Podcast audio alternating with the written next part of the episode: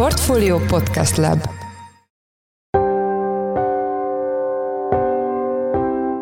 Mindenkit üdvözlünk, ez a Portfolio Checklist november 23-án csütörtökön. A mai műsor első részében arról lesz szó, hogy változnak a prémium magyar állampapír feltételei, így november 29-től jelentősen rosszabb feltételek mellett adhatunk kölcsön az államnak pénzt, mint jelenleg. Pont az idei év után járó magasabb infláció miatti kamatot fogják kivenni gyakorlatilag a rendszerből. Tehát aki most fog jegyezni majd az új prémium állampapírból, az nem számíthat erre a 18% körüli kamatszintre. A témával kapcsolatban itt lesz velünk Árgyalán Ágnes, a portfólió pénzügyi elemzője. Az adás második részében arról beszélünk majd, hogy az Európai Bizottság csütörtöki döntése alapján Magyarország hozzáférhet viszonylag nagy mennyiségű EU-s forráshoz, pedig a jogállamisági eljárással kapcsolatban még nincs hivatalos előrelépésről szó.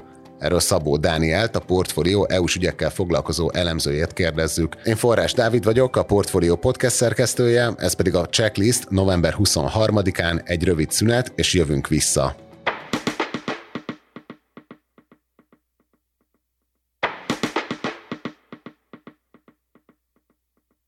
Változnak a prémium magyar állampapír feltételei november 29-től, továbbra is infláció követő marad a papír, de vannak benne csavarok. A témával kapcsolatban itt van velünk Árgyalán Ágnes, a portfólió pénzügyi elemzője. Szia, üdvözöllek a műsorban! Szia Dávid, üdvözlöm a hallgatókat is! Kezdjük ott, hogy akkor hogy változnak a, a PMAP feltételei hamarosan november 29-től? Igen, ugye, hogy te is említetted, jönni fog egy új prémium magyar állampapír, november 29-től lesz megvehető, és valóban lesz több csavar is a történetben az továbbra is igaz, hogy infláció követő papírról beszélünk, tehát lesz egy kamatbázis és lesz egy kamat prémium, csak hogy az első kamatperiódus esetében ez másképp fog kinézni, mint amihez eddig hozzászoktunk, mert hogy az első kamatperiódusban egy fix 9,9%-os kamatot fog adni a papír, ráadásul ez a kamatperiódus nagyjából másfél évet fog felölelni, és majd ezt követően fog beállni a megszokott kamatbázis plusz kamatprémium felállásra a papír,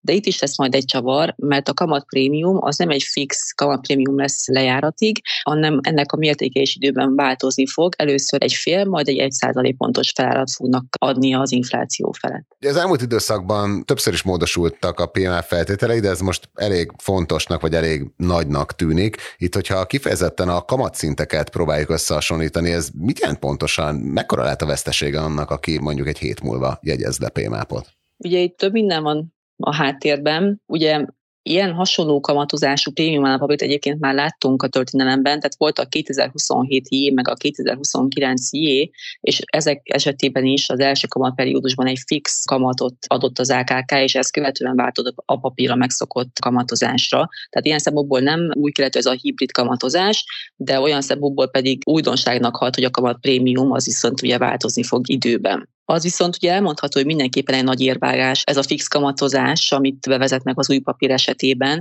hiszen ugye azzal, hogy befixálják gyakorlatilag másfél évig évesítve 9,9%-os hozamra a kamatot, azzal pont az idei év után járó magasabb infláció miatti kamatot fogják kivenni gyakorlatilag a rendszerből. Tehát aki most fog jegyezni majd az új prémium állampapírból, az nem számíthat erre a 18% körüli kamatszintre, amit a még régi, még most vásárolható prémium állampapírról meg fog kapni kell-e valamivel indokolni ezt a változást, azon kívül, hogy csökkenteni akarják az államfinanszírozási költségeit? Az AKK-nak a hivatalos közleményében annyi szerepelt, hogy, hogy az irányadó kamatok meg a piaci hozamok is csökkentek, és igazából ezek miatt döntöttek úgy, hogy átalakítják a prémium állampapírnak a, a kamatozását. Nyilván, ahogy te is mondod, itt azért szerepet játszik benne az, hogy a kamatkiadásokat igyekeznek mérsékelni, azért van is nagyobb mozgásterük most emiatt, hogy csökkennek ugye a kamatok, meglátjuk, hogy milyen keresetet fog ez majd generálni a papírnál. És te hogy látod, hogy nőhet a versenyképessége a többi lakossági állampapírnak, illetve a DK-jének decembertől? nem mondanám azt, hogy nőne a versenyképessége, ugye, hogyha most megnézzük a bónusz magyar állampapírt, az ugye jelenleg egy 9,3%-os kamatot kínál, ehhez képest ugye az új prémium állampapír még mindig jobb lesz 9,9%-os éves kamattal, főleg úgy, hogy a bónusz magyar állampapír ugye három havonta változtatja a kamatát, és hogyha a DKI hozamok tovább csökkennek, akkor ugye a bónusz állampapírnak a kamata is csökkenni fog, és ugyanígy a DKI hozamoknál sincsenek már a, a korábban megszokott 10% feletti hozamok, hanem ugye inkább olyan 8% körüli hozamokat látunk. Tehát ha ezekkel hasonlítjuk össze az új prémium állampapírt, akkor, akkor végül is jónak mondható a kamatozása, de hogyha azt nézzük meg, hogy a régi, ami most még kapható, úgymond régi, vagy a, az új, újonnan jövő állampapír közül válaszolunk, akkor én azt mondanám, hogy még mindig érdemesebb a, a régebből bevásárolni, mert akkor mi tudjuk elvezni a magasabb kamatokat. Írtál egy nagyon részletes elemzést a témáról a portfólióra, ezt természetesen linkeljük az epizódjegyzetekbe, de még beszéljünk egy kicsit arról, hogy érdemes lehet-e most visszaváltani bizonyos állampapír sorozatokat, és még bevásárolni ebből a régi sorozatból, amit ugye te is említetted, hogy még sokkal magasabb kamatot fizet, mint hogyha mondjuk egy hét múlva tesszük meg ugyanezt. Szerintem két fontos dolog van, amit érdemes szétválasztani. Hogyha egyrészt azt nézzük meg, hogy érdemes-e még a most még elérhető prémium állampapírból bevásárolni, és nem megvárni az újat. Ha ez a kérdés, akkor azt mondom, hogy igen, érdemes bevásárolni még a most elérhetőből, mert ennek jóval magasabb a hozama, és egyébként számítások alapján végig a, a futamidőn végig jobban is teljesít egyébként, mint majd az ugyanaz jövő prémium állampapír, tehát nagyon nagy érvágásnak számít ez a első kamatperiódusban a fix kamatnak a, a kiírása, mert gyakorlatilag ezzel az új prémium állampapír eléggé elveszi a versenyelőnyit, vagy bármilyen előnyit is a, a most mi kapható prémáphoz képest. Ha viszont azt nézzük meg, vagy azon gondolkozunk, hogy már van nekünk korábbról prémium állampapírunk, és azon gondolkozunk, hogy ezeket esetleg visszaváltjuk, mert ezek korábbi lejáratúak, és beraknánk most még a, a most még kapható prémium állampapírba, hogy kiszélesítsük a futamidőnket, akkor viszont azt lehet látni, hogy nem nagyon éri meg ez a lépés, hiszen a régebbi sorozatoknak a prémiuma kivétel nélkül magasabb, vagy legalábbis azonos azzal, amit a mostani 2033-ban lejáró prémium állampapír tud.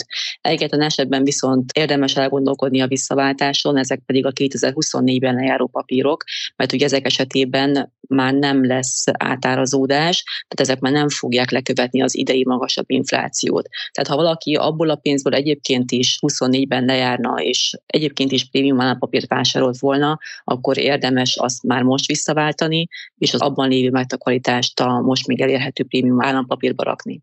Hát nagyon szépen köszönjük az elemzésedet. Még egyszer mondom, hogy egy részletes elemző cikknek a linkje megtalálható az epizódjegyzetekben. Az elmúlt percekben Árgyalán Ágnes, a portfólió pénzügyi elemzője volt a checklist vendége. Köszönjük szépen, hogy a rendelkezésünkre álltál. Én is köszönöm, sziasztok!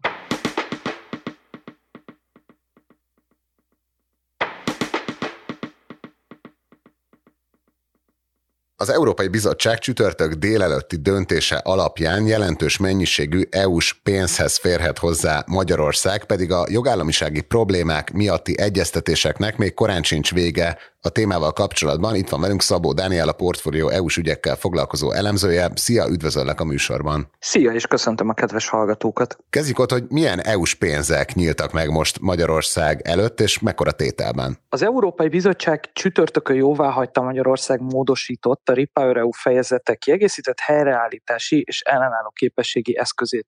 Ezt sokszor szokták úgy emlegetni, mint az RRF-nek a hitel része, de egyébként ehhez tartozik egy viszonylag alacsony visszanemtérítendő támogatásból álló rész is, és ennek a kettőnek az összege az a hitelrész 3,9 milliárd eurójából és 0,7 milliárdnyi visszanemtérítendő támogatásból áll. Most az Európai Bizottság arról döntött, hogy a magyar tervek, amelyek a zöld energiás átállást, valamint az orosz foszilis energiahordozóktól való függőséget csökkentő fejlesztésekről szólnak, azok megfelelnek, szakmailag kielégítőek, így pedig elfogadták ezt a tervmódosítást, és ennek a hitelrésznek és támogatási lábnak a 10-10 százalékát két részletben lehívhatjuk majd, mint előleg fizetést. Ez összesen 460 plusz 460 milliárd eurót jelent, illetve van egy szokásos 4%-os előlegkvóta Brüsszelben, amit meg le lehet hívni, és így jön ki az, hogy 1 milliárd eurónyi előleghez hozzáférhetünk. Az első részletet azt februárban várhatjuk, és a második utalás az pedig december végéig kell, hogy megérkezzen. Várhatóan valahogy az év vége előtt, nem sokkal, de valóban meg is fog majd érkezni ez az utalás a magyar költségvetésbe. És hogy, hogy kapunk addig pénzt, amíg nem zárultak le a horizontális feljogosító feltételekről szóló tárgyalások a bizottsággal? Alapvetően ez egy érdekes történet, amiről korábban írtunk is, még mielőtt elfogadták volna a magyar Repower EU fejezettel kapcsolatos terveket, ugyanis amikor megalkották a szabályozást a helyreállítási alapnál, akkor beiktatták a szupermérföldkövekről és a jogállamiságról szóló rendszert. Ez ugye blokkolja azt, hogy olyan tagállamok kaphassanak pénzt, amelyeknél fönnáll az unió költségvetésének esetleges megsértésének kockázata, kicsit bonyolultan fogalmazva. Viszont amikor ezt kiegészítették ezzel a hitelfejezettel, ami kifejezetten az orosz energiafüggőség csökkentését ösztönző beruházásokról szól, akkor nem követték le teljesen a jogállamisági eljárásnak a kritérium rendszerét, és a szokásos brüsszeli előlegfizetési szabályokhoz hasonló rendszert iktattak be a jogszabályokba. Ezt megtehették volna, hogy később orvosolják, ugyanis a jogalkotói szándék alapvetően nem az lett volna, hogy 10 plusz 10 százalékos előlegfizetést kifizessenek a jogállamisági aggályokkal bíró tagállamok számára is. Azonban az a történelmi helyzet alakult ki, hogy mivel eredetileg a koronavírus járvány gazdasági következményeinek kezelésére dolgozták ki a helyreállítási és ellenálló képességi eszközt, de az orosz-ukrán háború egy teljesen más környezetet teremtett, ezért nagyon sok tagállam késve adta be a helyreállítási terveit, vagy azokat jelentősen átdolgozta, és így nem indulhattak meg a kifizetések. Ráadásul abban is különbség van, hogy míg mondjuk a kohéziós támogatásoknál mindig elérhető az előlegfizetés a Európai Bizottságnál, addig a helyreállítási tervnél nem menet közben kezdik el finanszírozni az adott programokat, hanem a szupermérföldkövek 100%-os teljesítésénél történnek meg a transferek. Na és ebben a helyzetben oda jutottunk, hogy a 2026. augusztus végi határidő, amíg a programoknak meg kellene valósulniuk, az nagyon közeli lett, és sok tagállam került csúszásba. Ezért, hogy ezt a folyamatot felgyorsítják, úgy döntöttek, hogy az előlegfizetési rendszert végül is nem fogják szigorítani, és minden országnak engedélyezik a kifizetéseket. Magyarország mellett Lengyelország még az, aki szenved attól, hogy a jogállamisági eljárásban nem oldották föl számára sem a helyreállítási, sem a kohéziós forrásokat, Viszont ennél a két tagállamnál a legnagyobb a kockázata annak, hogy ki fogunk csúszni a 2026-os időkeretből. Az már egy zárójeles megjegyzés, hogy valószínűleg az RRF esetében ezt a határidőt az Európai Bizottság jelentősen ki fogja majd tolni, ahogy közeledünk ahhoz. És van-e annak valamilyen rációja, hogy ez kifejezetten azért járhatott most jól Magyarország, mert a lengyel választások eredménye miatt a Tusknak akarnak valamennyi EU-s pénzt juttatni, annak ellenére, hogy ott is ugye még élnek a jogállamisági aggályok? Technikailag ugye erről már beszéltünk itt a checklistben is, meg több cikkben foglalkoztunk vele a portfólión. Az Európai Bizottságot is kötik a jogállamisági kritériumok, tehát nem dönthet úgy, hogy kényekedvet szerint visszatart forrásokat, amiket egyébként a szabályozás és a törvényi háttér nem tesz lehetővé. Tehát az Európai Bizottság miután benne hagyta azt a kitételt, hogy ki lehet fizetni a 10 plusz 10 százalékot minden tagállamnak, legyen az jogállamisági eljárás alatt vagy nem, emiatt magát köpné szembe, és bort inna és vizet prédikálna, hogyha ha ilyen politikai alkokat kötne, és úgy tartana vissza forrásokat, hogy arra különben egyébként jogi felhatalmazása nincsen. Tehát ez valójában egy összeesküvés elmélet, és talán a politikai kommunikáció megpróbál majd kihasználni ilyen érvrendszereket, mint amit te is említettél, de összességében ez független a lengyel választásoktól is, vagy attól is, hogy Magyarországon épp most benyújtották a szuverenitásvédelmi törvényt, amely ellen már az Európai Parlament több képviselője is kifogást emelt, és ráadásul az Európai Parlament rendre felszólítja a bizottságot arra, hogy a Magyarországnak járó uniós források kifizetésénél maradéktalan teljesítést követeljen meg a jogállamiság és a horizontális feljogosító feltételek esetében. A közéletet egyik legjobban foglalkoztató megosztó téma, amit a kormányzat összekötött az EU-s pénzek kifizetésével, az a tanárbérek rendezése. Ebből a pénzből megindulhat-e? Nem, ez a fejezet, mint említettem, kifejezetten az energetikai beruházásokat és zöldgazdasági fejlesztéseket támogatja. Tehát ebből olyan beruházások finanszírozhatók, amelyek az energiahatékonyságot javítják, vagy Magyarországon a zöld energiás ellátást biztosítják.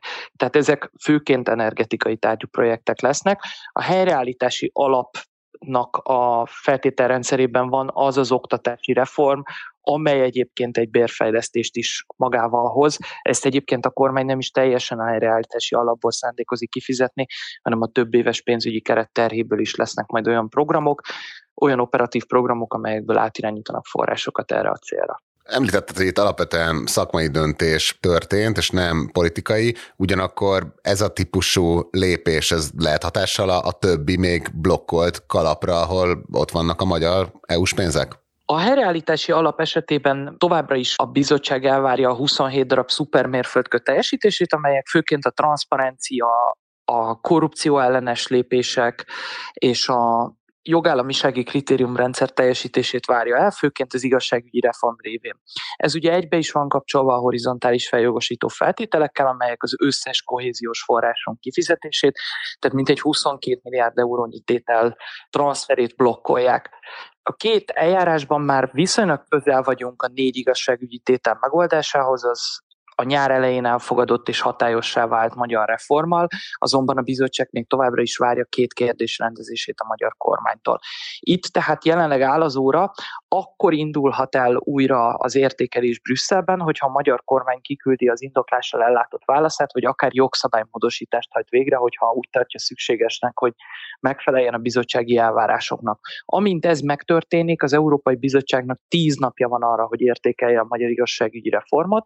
Az előzetes hírek alapján egyébként ennek pozitív lehet a fogadtatása, mert már 95-98%-ban teljesen EU-konforma a magyar jogszabálycsomag, és hogyha ez a tíznapos határidő lejárt, akkor döntenek is arról, hogy megindulhat-e a más jogállamisági eljárások által be nem fagyasztott 13 milliárd euró kifizetése.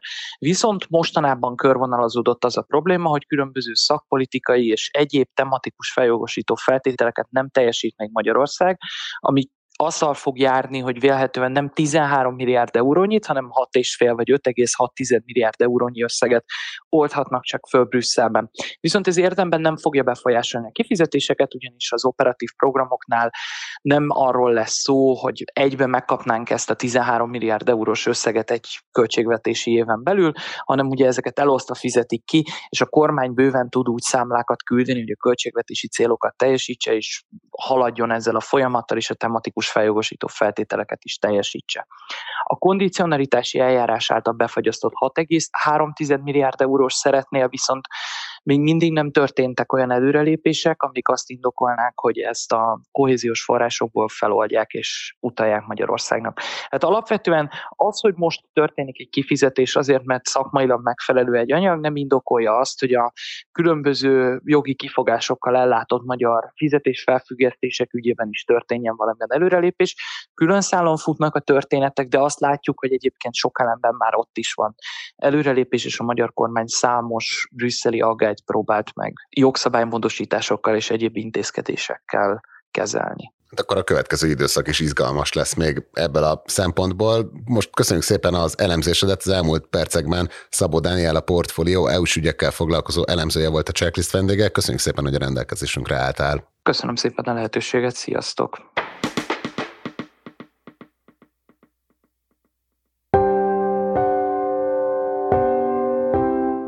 Ez volt már a Checklist, a Portfolio munkanapokon megjelenő podcastje. Ha tetszett az adás, iratkozz fel a Checklist podcast csatornájára bárhol, ahol podcasteket hallgatsz a neten. A mai adás elkészítésében részt vett Bánhidi Bálint, a szerkesztő pedig én Forrás Dávid voltam. Új adással holnap, azaz pénteken jelentkezünk, addig is minden jót kívánunk. Sziasztok!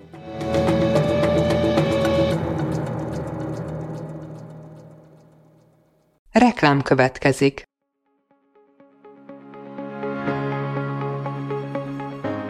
Raúl Müller Lajos vagyok, az Agrárszektor főszerkesztője. Májusban két tematikus konferenciát is rendezünk Kecskeméten az agrofood szektor szereplőinek. A május 22-én tartandó Portfolio Agrofood 2024 konferencia az élelmiszeripari vállalkozások, beszállítóik, a szolgáltató cégek és a kereskedők számára nyújt egyedi betekintést az aktuális trendekbe. A május 23-án megrendezendő Agrofuture konferencia pedig egyedülálló módon tematikus formában foglalja össze a hazai agrárgazdaság fenntarthatósági követelményeit és innovációs lehetőségeit. Jöjjön elő is, részletek és jegyek a portfolio.hu per rendezvények oldalon.